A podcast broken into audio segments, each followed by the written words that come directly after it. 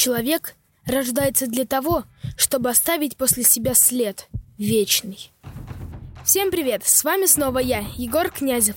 И мы продолжаем серию подкастов «Время героев». Как я и обещал, сегодня мой подкаст о спасении золотого запаса Чехословакии – есть у меня школьный друг, Матвей Уткин. И вот однажды мы делали совместный проект о героях Великой Отечественной войны. Помню, что легендарность его прадедушки меня поразила. Михаил Дмитриевич Уткин родился в 1922 году в деревне Ракитня Калужской области. На военную службу поступил еще до начала Великой Отечественной войны в 1940 году. По окончанию Новосибирского летнего военного училища в 1942 году как летчик дальней авиации был направлен отправлен на фронт. Михаил Дмитриевич дошел до Берлина. Его 340-й авиационный полк дальнего действия участвовал в освобождении Венгрии, Австрии, Германии и после Великой Отечественной войны продолжил борьбу за свободу нашей Родины с японскими империалистами. После окончания Второй мировой войны началось противостояние СССР и США или социалистического и капиталистического блока. Этот период в истории называется «Холодная война» началось противостояние с использованием ядерного оружия. Михаил Дмитриевич остался служить на Сахалине.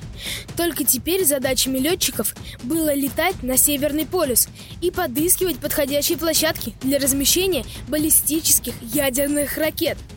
В 1953 году он принимал участие в одной важнейшей операции, целью которой было найти ледник на земле Франца Иосифа, на котором можно было разместить военную базу и аэродром для бомбардировщиков Ту-16. Экипаж Михаила Дмитриевича доставил главного маршала авиации Советского Союза Александра Евгеньевича Голованова на Северный полюс.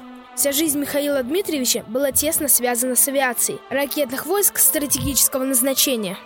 Именно он возглавлял с 1959 по 1966 28-ю отдельную смешанную авиационную эскадрилью, которая базировалась на Камчатке и обеспечивала Камчатский ракетный полигон.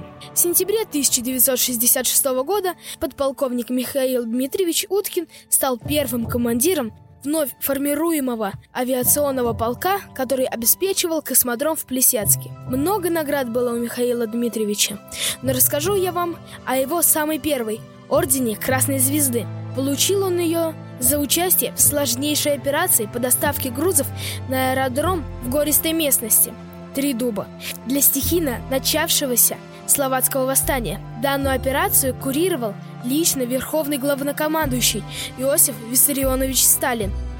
Из воспоминаний маршала авиации Александра Голованова. Из-за сложного ландшафта местности на такие задания ходили экипажи, обладавшие безупречной техникой пилотирования. Именно в ходе этой операции был спасен золотой запас чехословацкого народа. Он был вывезен и размещен в хранилище Центрального банка Советского Союза. А когда кончилась война, спасенный золотой запас был возвращен в Чехословакию. Путь ценного груза на аэродром Три Дуба был труден и долг и заслуживает вашего отдельного внимания. К октябрю 1944 года часть золотого запаса Чехословакии находилась в городе Кремница, затерявшемся в горах Центральной Словакии.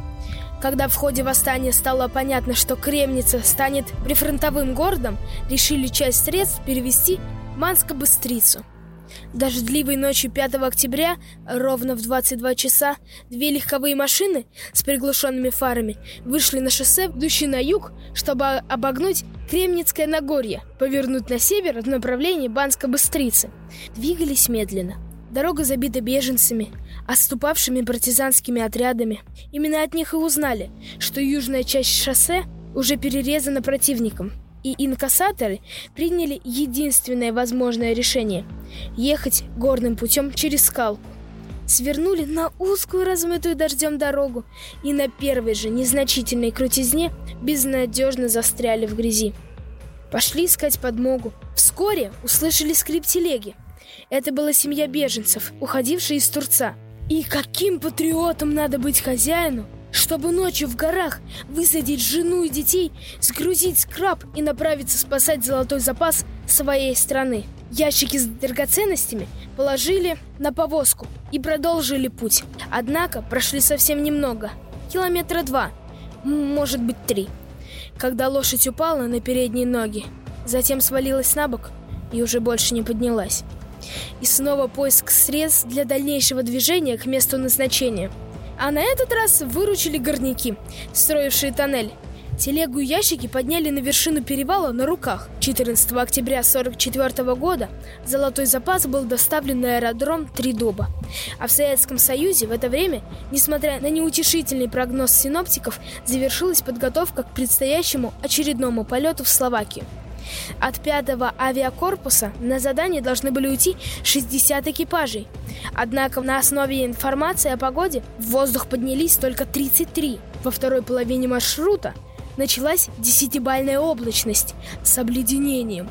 И тем не менее летчики шли вперед, и через 30 минут, не дождавшись информации об улучшении погоды, часть экипажей вернули на базовые аэродромы. Однако несколько экипажей, учитывая непогоду, решили идти между слоями облаков. Набрали 3100 метров и, не снижаясь, дошли до Зволин – Снижение было драматичным. Миновали привычные 500 метров, прошли 400, вот уже и 300. Летчики слились со штурвалом, превратились в комок нервов. Не паниковать, все будет хорошо. Все равно есть между нижним краем облачности и землей зазор.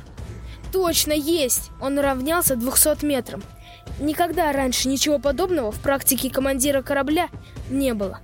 Отыскав глазами посадочное «Т», выполнив по возможности самый малый круг, он включил фары и произвел посадку. Экипаж покинул кабину, осмотрелись, ну и погодка.